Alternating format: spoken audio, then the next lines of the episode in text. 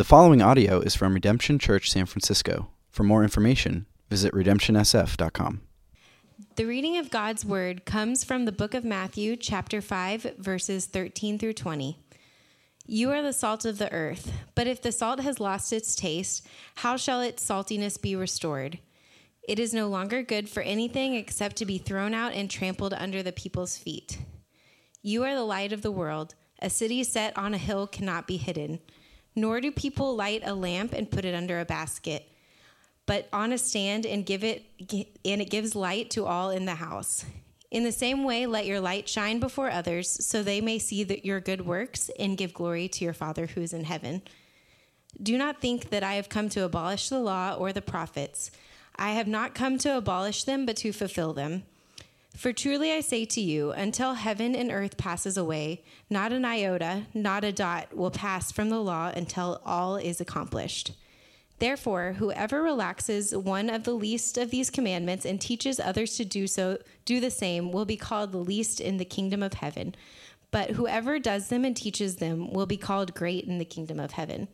For I tell you, unless your righteousness exceeds all of the scribes and Pharisees, you will never enter the kingdom of heaven. This is the word of the Lord. Please. Con- Good morning. Good morning, church. Uh, my name's Nate. I'm one of the pastors here. It's so good to be with you all, um, to worship with you today. I'm, I'm, I'm glad for those of you who it's your first time. Can I just get a show of hands if this is your first time, if you're visiting us? Awesome. Okay. Uh, welcoming team, key in on those people, okay? Grab them. No, I'm just kidding. Um, we are so happy that you guys are here and uh, not watching your brackets as we get into God's Word today. Um, let, let, me also invite you, if you don't have your Bibles, why don't you raise your hands? And there will be a couple of people walking through the aisles. We'd love to get a, a Bible in your hand so you can follow along with us in Matthew. And I would also say, if you don't have a Bible, please take that home with you. Um, that is our gift to you. We'd love for you to, to press into God's Word, to dig into God's Word on your own. Um, I always say this, but it's a privilege for me anytime that I can. Uh, be up here and open up God's word and speak from it. And, and we actually have a lot of work to do today, so I'm going to uh, jump into it. What we heard read earlier in Matthew 5 13 to 20 is God's word. Amen. Yes, amen. Sorry. um, so I, I, think many of you guys know this. Um, you've probably seen one or both of them around church. Uh, but, but I have two kids. I have a, a four year old son uh, his name is Jordan. Um, he's to be, or he's to be four in a couple of weeks. And I have a, a, a nine month old son, Levi. Now, now I love my kids. Okay, I um, I love being a dad. But, but oftentimes I find myself wondering or trying to imagine what, what life was like before they came into the picture. I, I dream about the good old days. I dream about the quiet days. I'm just kidding, kind of. Um, but but you know, when I try to do that, when I try to think about um, what life was like before them, it's really hard for me to do that. It's really hard for me to remember what that looked like because that seemed like a lifetime ago. My, my kids have completely and utterly changed the way I live my life, the way I view my life. And, and so, a couple of examples, um, these are just small ones, but um, I used to be the kind of guy who um, I, I had no problem sleeping in. Okay, and so if I didn't have something to wake up for, I could easily sleep in past 12. But now, after having kids, I, I, I kid you not, I am physically incapable of sleeping in. I wake up at 6:30 a.m. on the dot every day. And the funny thing about that is that my kids don't even need to be around. Like like even when they sleep in, I wake up at 6:30 because they have changed my body they have conditioned me to wake up with all of their crying and their noise at that time. And, so they've kind of like awakened this internal alarm clock within me. Another change that, that I've seen in my life is um, going out to eat at restaurants. You see, um, going out to eat at a restaurant, it used to be so enjoyable. It used to be so fun and so easy. When it was just me and Allie, um, when we were dating or it was just the two of us, it would be as simple as, hey, hun, what do you feel like? And, and wh- whatever it was, wherever it was, we would just go. But, but parents, I think you all know what I'm talking about. Going out to eat with a baby is one of the most stressful things in life right? Because there is so much that you have to, to pack. You have to pack diapers. You have to pack wipes. You have to pack your own utensils. You have to pick a restaurant that you can fit a stroller in. And, probably worst of all, you have to prepare yourself for all the evil looks and dirty stares that, that people will give you because your baby is crying during the meal. See, even going out to eat has changed. My life has changed because of this relationship, because of these kids that have come into my life. Now I'm a parent and I have children. And I want to ask you to consider is there somebody like that in your own life? Is there somebody that has had that kind of uh, impact and, and transformation on your life? Maybe it's a spouse, maybe it's a girlfriend or a boyfriend, maybe it's a mentor, somebody that you can't imagine what life was like uh, apart from them or before them, that they've had that kind of impact on you. See, I, I ask that question and I bring up this, that idea because today, as we approach the Sermon on the Mount, Okay, as we continue on in this series that we started a few weeks ago, what we are going to see today and what we're going to see throughout the Sermon on the Mount is a picture of the kind of radical changes that will happen when you encounter the most significant person. When you come to uh, open your heart to what Scripture tells us is the most important person that you can know or you could have a relationship with in this life, and that person is Jesus. You see, the Sermon on the Mount, it teaches us that coming into a relationship with Jesus, it, it changes everything. And so, um, just as, as a little bit of a recap, we opened up this series um, uh, three weeks ago saying that when you have a relationship with Jesus, your life will start to look countercultural. Because Christians are called to be set apart. And then two weeks ago, when we looked at the Beatitudes, we talked about how a relationship with Jesus is going to change you to your core so that what you believe a good life is, what you believe a blessed life is, it is changed.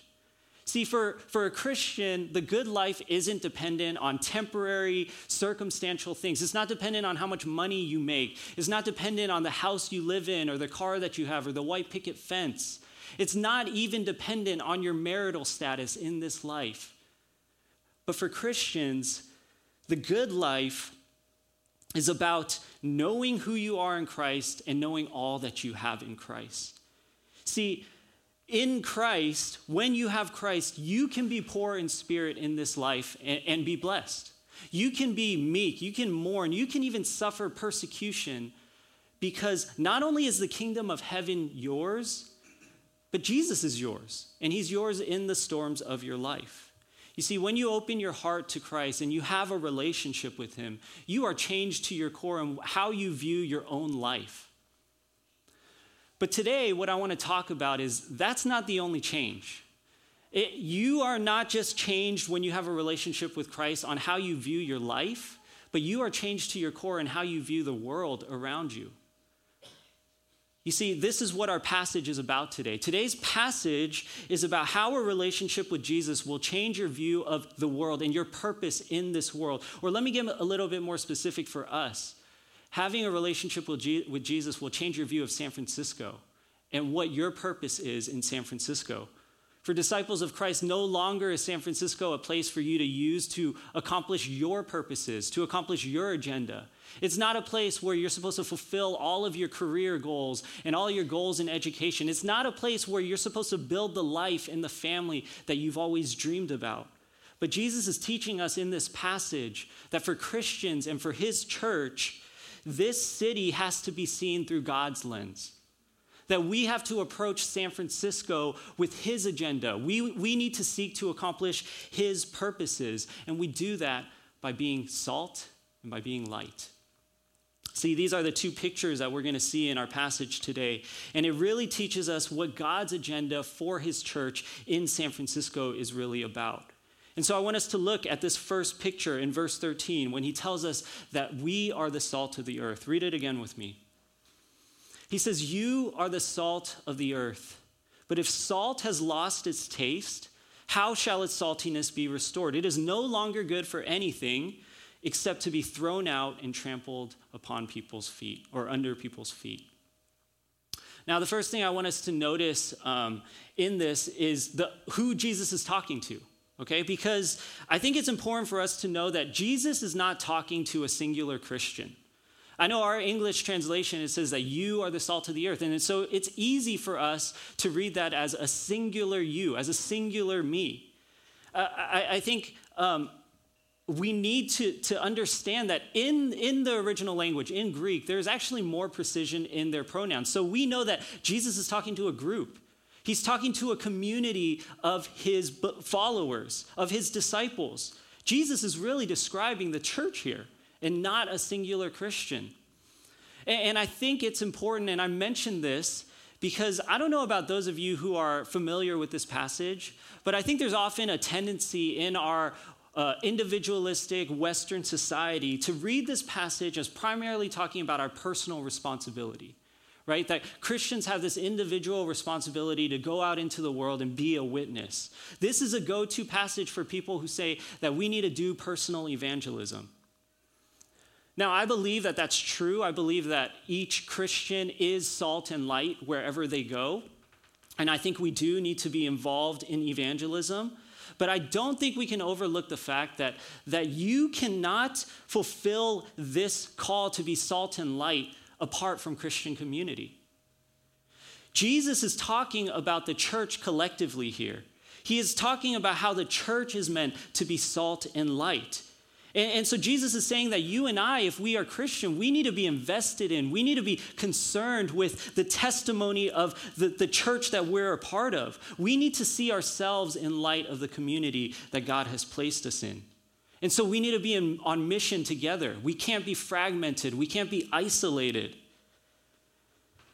And my point is this I think it's foolish for any Christian to read Jesus' words here and think that as a singular grain of salt, you can effectively go out into the world and fulfill this mission. That you can effectively salt, you can effectively light up this world. You have to be plugged in to the church. You have to be committed to the body if you want to be effective as salt and light.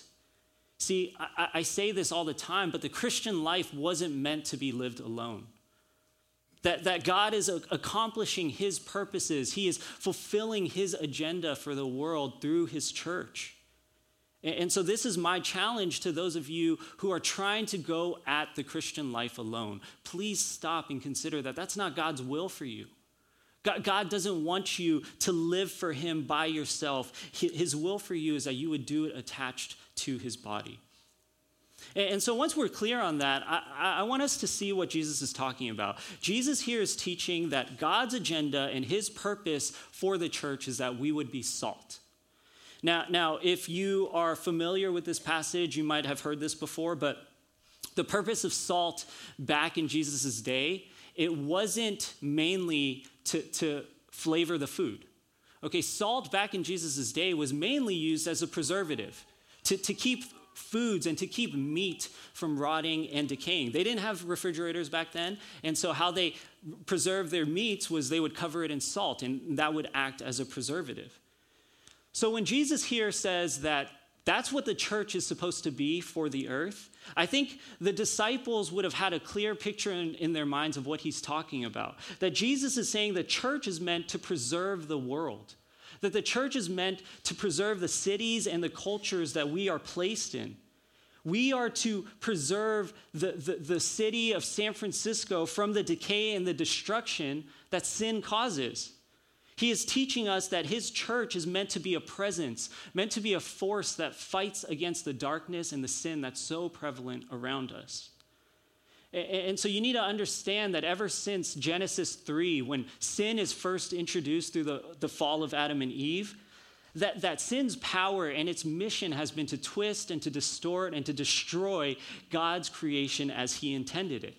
So before sin was introduced, death did not exist in creation. Before sin was introduced, murder did not exist. And yet, right after it's introduced in Genesis 3, in Genesis 4, we see Cain murdering his brother.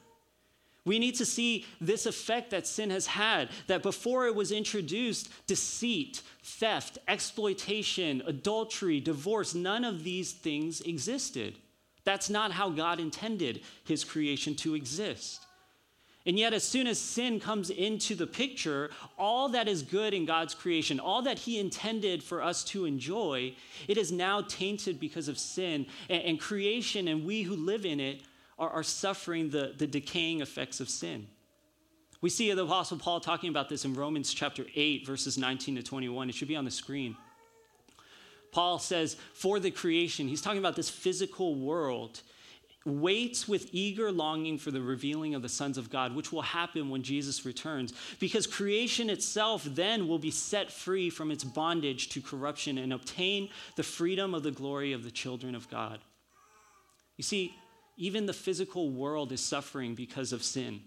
And not only that, we see human society suffering because of sin. And I know each of us, we feel that whenever we see another senseless act of violence in the news.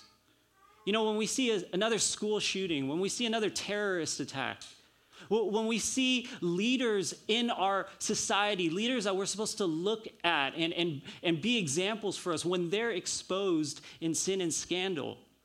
And so I don't know about you guys, but more and more when I read the news, all I can think to myself is this world, this city, this society is not the way that God intended for us to live.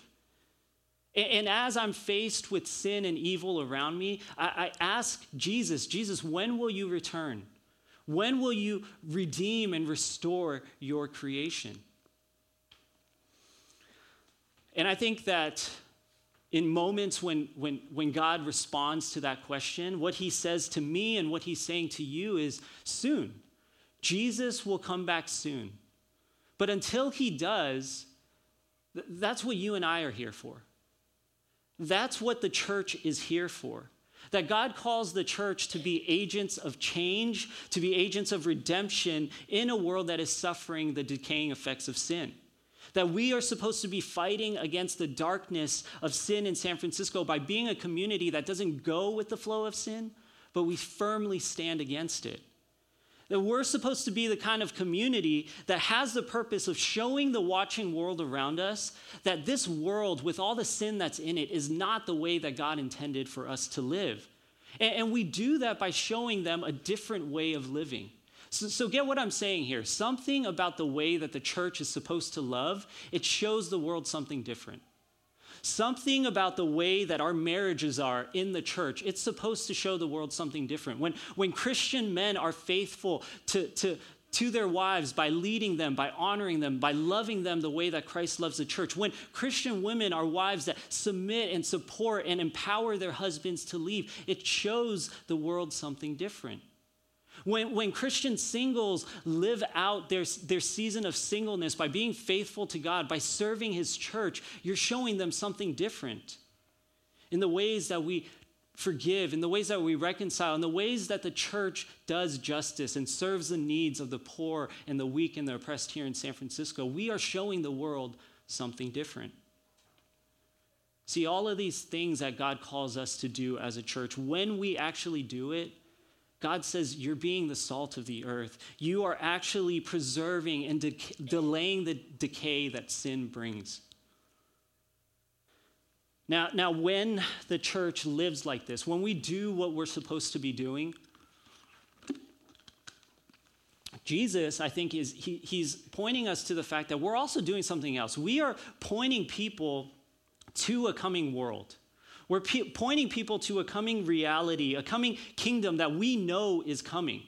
This heavenly kingdom where sin one day is not going to exist, where decay isn't going to exist. This is a coming kingdom where we know that everybody who is part of this kingdom will experience true love, true joy, true rest. It's a kingdom where we are going to worship the one true God and there won't be any idols. And so, what God is calling us to do is to live that kingdom now, He's calling his church to be a presence of that coming kingdom here in San Francisco. And that is how we fight against the darkness. I think this is where Jesus' second picture comes in. Jesus says, We are the light of the world. And, this picture of us being the light of the world, it really builds on the first. And what I mean by that is, Jesus is saying, When you live as salt, when you are seeking to bring God's kingdom here on earth. When that, that's what we pray for, right? In the, the, the Lord's Prayer, we say, Your kingdom come, your will be done on what? On earth as it is in heaven. And when we pray for that and when we, we live that way, Jesus is saying, You will be light. That you can't help but to be light. You will stand out. You will be different. And I think this is what he's saying in verses 14 and 15. Read it again with me. He says, You are the light of the world. a city set on a hill cannot be hidden, nor do people light, a, people light a lamp and put it under a basket, but on a stand, and it gives light to all in the house. Do you guys see what he's talking about? He's saying just as light can't be hidden in darkness, the church cannot be hidden when we're living as God calls us to live. We can't help but to reflect the beauty and the glory of God, and, we are going to stand out like light in the darkness. And the reason that this happens naturally is because Jesus' beauty, Jesus' grace, his everything that's good about him is so great that, that it naturally rubs off on those who follow him. That, that his beauty, his greatness is too great that, that you can't help when you encounter him to actually be affected by him, to be transformed by him, so that you start looking like him.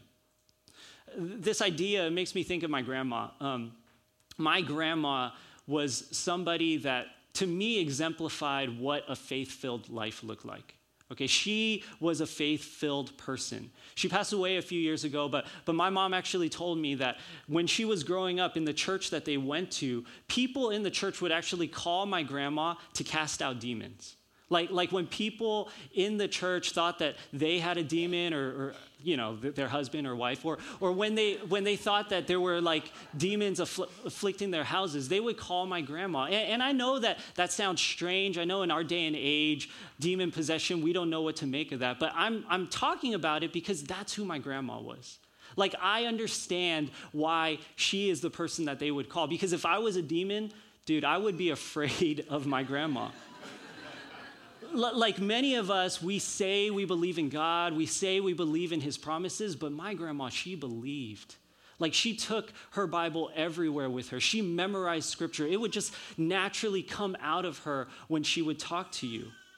And the reason that I, bring her up is because I know that if any of you had a chance to talk to her, you would understand what I mean when I say that her faith would rub off on you eh, anybody that would talk to her, that would just naturally happen where her faith would rub off on you. And so I remember back in high school, you know, I would go to her with some high school drama that I was going in. Some girl broke my heart, and, and, and she would be the one that I would go to to ask for prayer. And, and it's so funny because after 20 minutes of talking to her, after hearing her just recite scripture to me, man, I would totally forget like why I came to talk to her. I, I would think to myself, I would walk away from those conversations thinking to myself, what am I doing with my life? You know, like all I need is Jesus. And that's the effect that she had on me. Her faith was that great. Her confidence in God rubbed off on me so that I had more faith, so that I started reflecting more faith in my life. And what I'm saying is that is the effect that Jesus has on his church to a greater extent. That all that is beautiful, all that is good and pure about him, it rubs off naturally on those who follow him. To the point that the church can't help but to look like his beauty, his goodness, his purity. You see, you cannot encounter Jesus, you cannot experience him for who he truly is and remain unchanged. You will either reject him and actively work against him, or you will receive him and submit to him as Lord and Savior. And what I'm saying is that when that happens, you will naturally start to see him rubbing off on you. You will see him transforming you, his beauty and grace transforming you to the point that the way that you live your life will start to look like Jesus. The way that you go to work will look like how Jesus would go to work. The way you spend your money, the, the kind of conversations, the kind of relationships that you want to be engaged in, it'll all start to reflect Jesus and his values. And I think what Jesus is saying is that as that naturally happens, the world will notice. It can't help but to notice because there will be something different about us. There will be something attractive about us. And yet, what's really interesting here is that Jesus says they're not going to be attracted to us.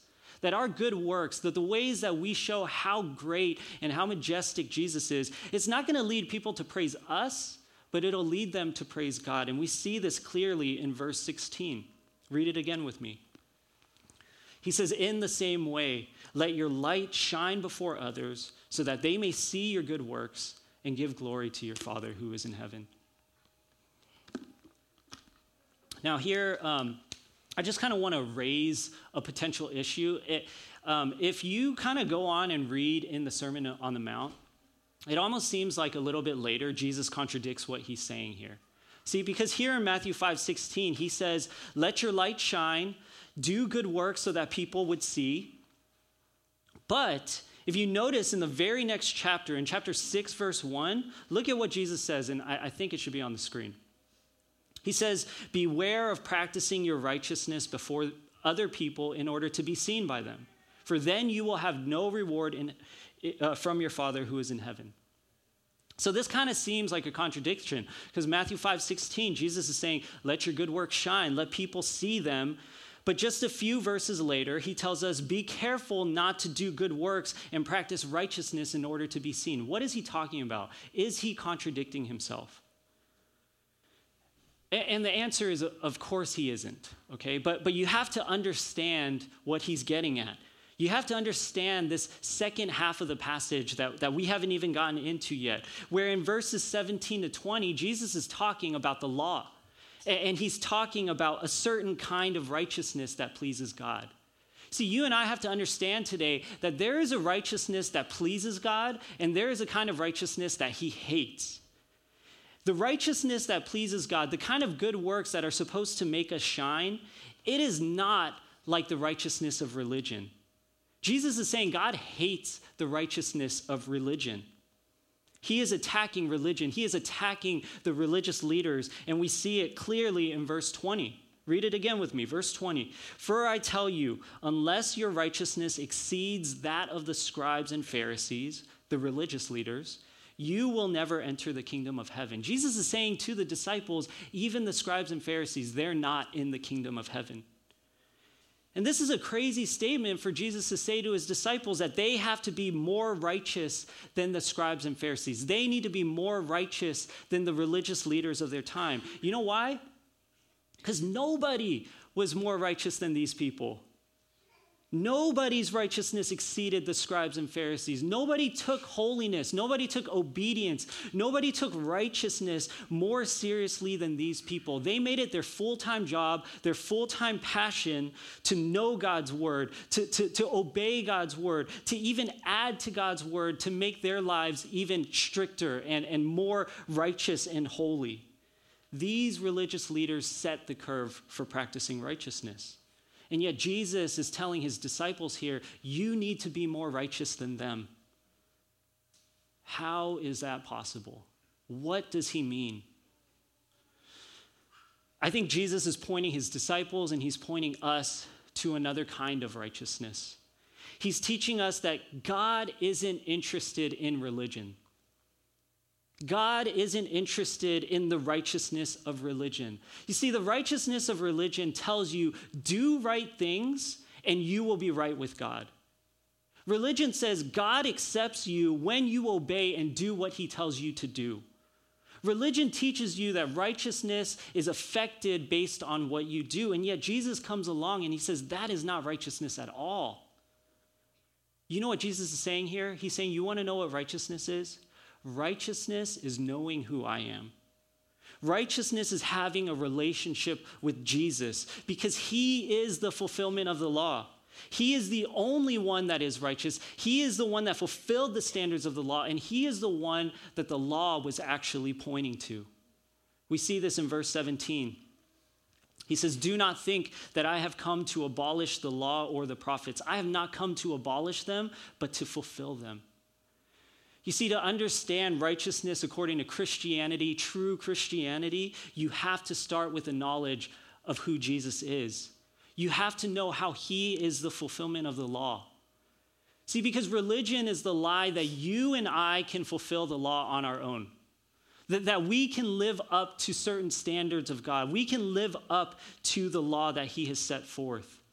And yet, the gospel reminds us that that no matter how hard you and I try, you and I will never, we can never live up to God's law or his standard. This is Romans 3:23. The Apostle Paul, he tells us that all have sinned and all have fallen short of the glory of God. And religion lies to you when it tells you that you can earn your way back from that fall by doing what God wants you to do. And Jesus is saying here that is not the point of the law. The law was not meant for you to try and work your way back to God. You can't do that. Jesus is saying the point of the law was to point you to a problem with your heart. That you and I, we have a problem that goes deep into our hearts that can't be fixed by us alone. And yeah, I know that's a hard concept to grasp because when you look at the law, when you look at Exodus 20 with the Ten Commandments, it's dealing with all external things right? It's dealing with our behavior and our actions. It says, You shall not murder, you shall not steal, you shall not commit adultery or bear false witness. And yet, what Jesus is really teaching here is that underneath that, underneath that command, there is a problem of our heart. And so, when he says that he is the fulfillment of the law, when he says that he is the one that the law was pointing to, what he means is that the law was pointing to a gospel, it was pointing to a reality and a life where one day our hearts would be fixed and God's law could be fulfilled. He is pointing us to a, an eternal kingdom where everybody's hearts would be fixed and God's law would, would reign and it would rule in that place. This is why the Ten Commandments were given. This is why you shall not murder and you shall not commit adultery was given. It wasn't just to keep us from doing those things, but it was meant to point us to a reality and a coming kingdom where no one would murder, where no one would commit adultery, because our hearts would be made right and there would be no traces of sin. And so, what you are going to see is that Jesus is the one. He is the only one that could usher in that kingdom. He is the only one that could usher in that gospel and that reality. He is the fulfillment of the law. And just, just to kind of give you guys a brief survey of what's coming up, this is why we are going to see Jesus in the upcoming sections of the Sermon on the Mount. He is going to start expounding on and recapitulating the law. He's going to say, You heard it said in the law before, you shall not murder. But Jesus takes it deeper and he says, Guess what? If you hate your brother in your heart, you've already committed murder. And what he is saying is that there was a, there was a heart underneath that commandment. That God saw the hate in our hearts that would cause us to murder in this life and in this world. Or you will hear Jesus say, You have heard it said, you shall not commit adultery. But then he goes deeper and he says, Everyone who looks at a woman with lustful intent has already committed adultery.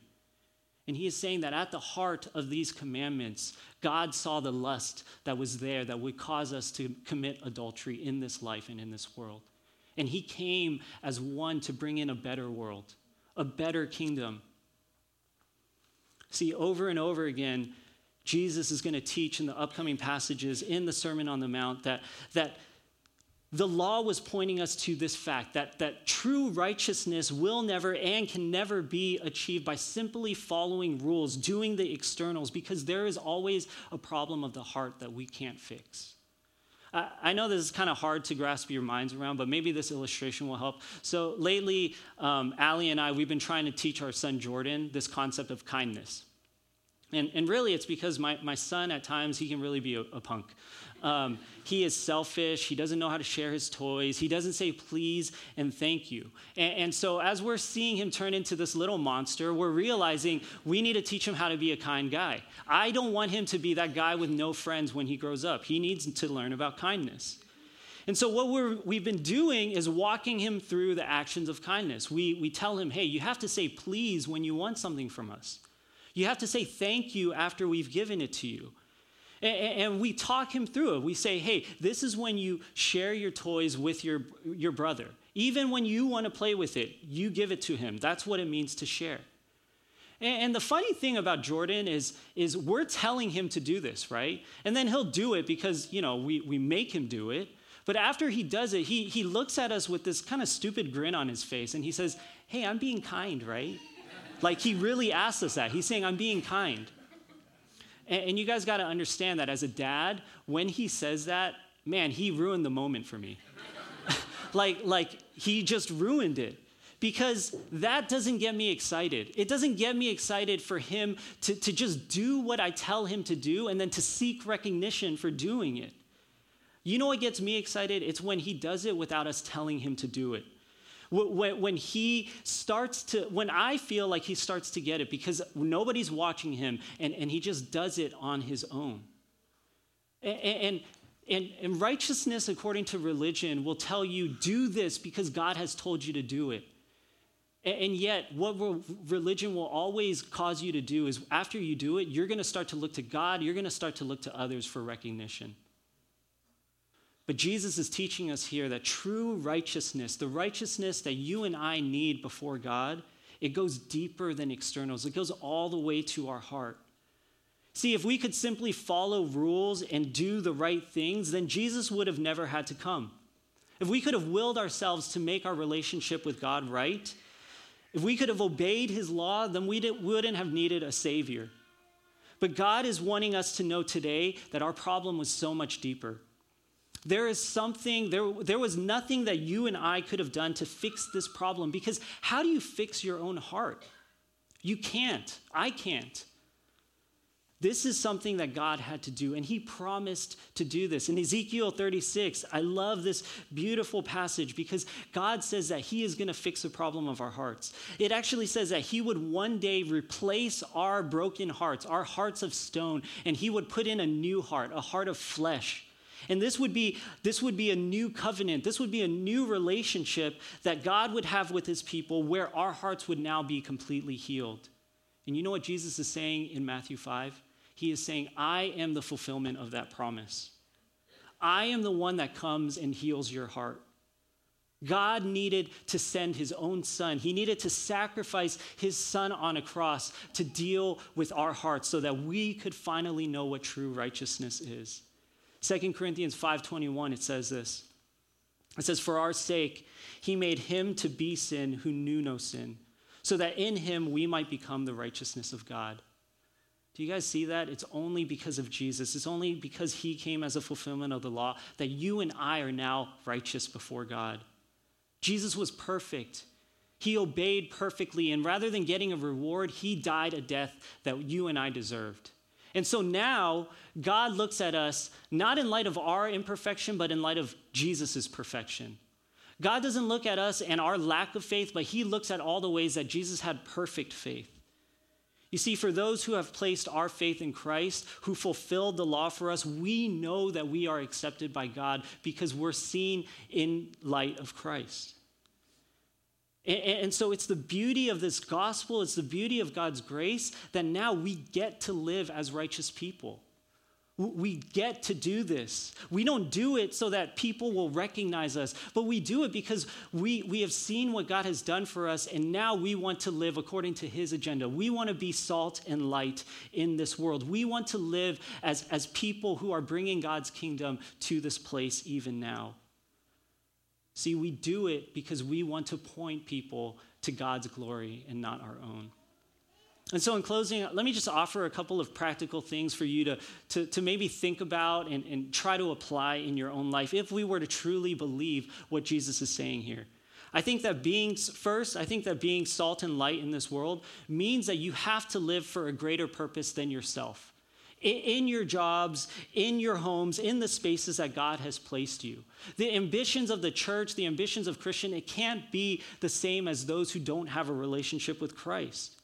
And so, as you work, as you serve, as you're a presence in the city, let's remember that we're living for God's agenda. We are living to fight against the sin and darkness. We are not the ones that will go along with sin, but we will stand against it.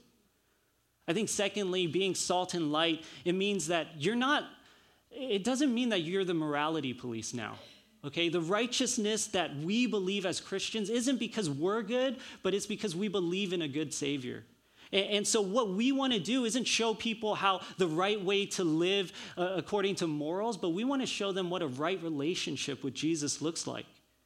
And so, if all people know you for is, is that you are that conservative, obnoxious, ju- judgmental Christian who is just judging everybody else for their sins and their vices, and, and they don't know how you have a living, breathing, real relationship with Jesus, then I don't think you're being salt and light. You have to show people what being in relationship with Jesus is all about.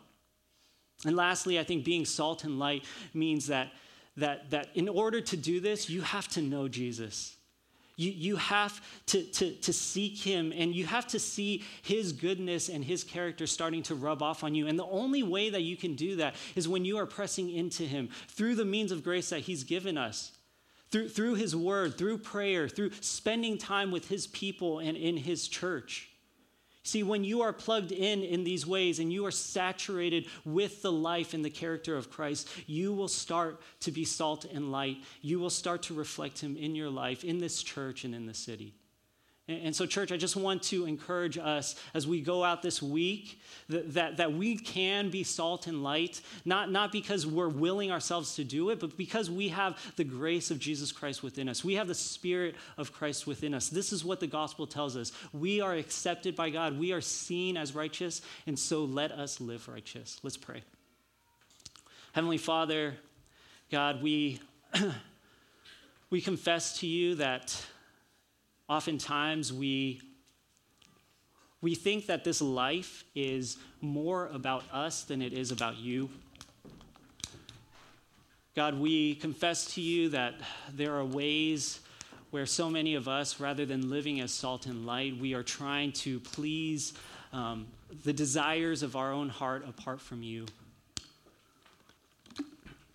And God, we recognize, though, that even though you knew we would do this, that the gospel doesn't tell us that, that we are righteous because we can work our way out of that mess. But, but the gospel tells us that you came and you fixed our problem. You gave us a new heart.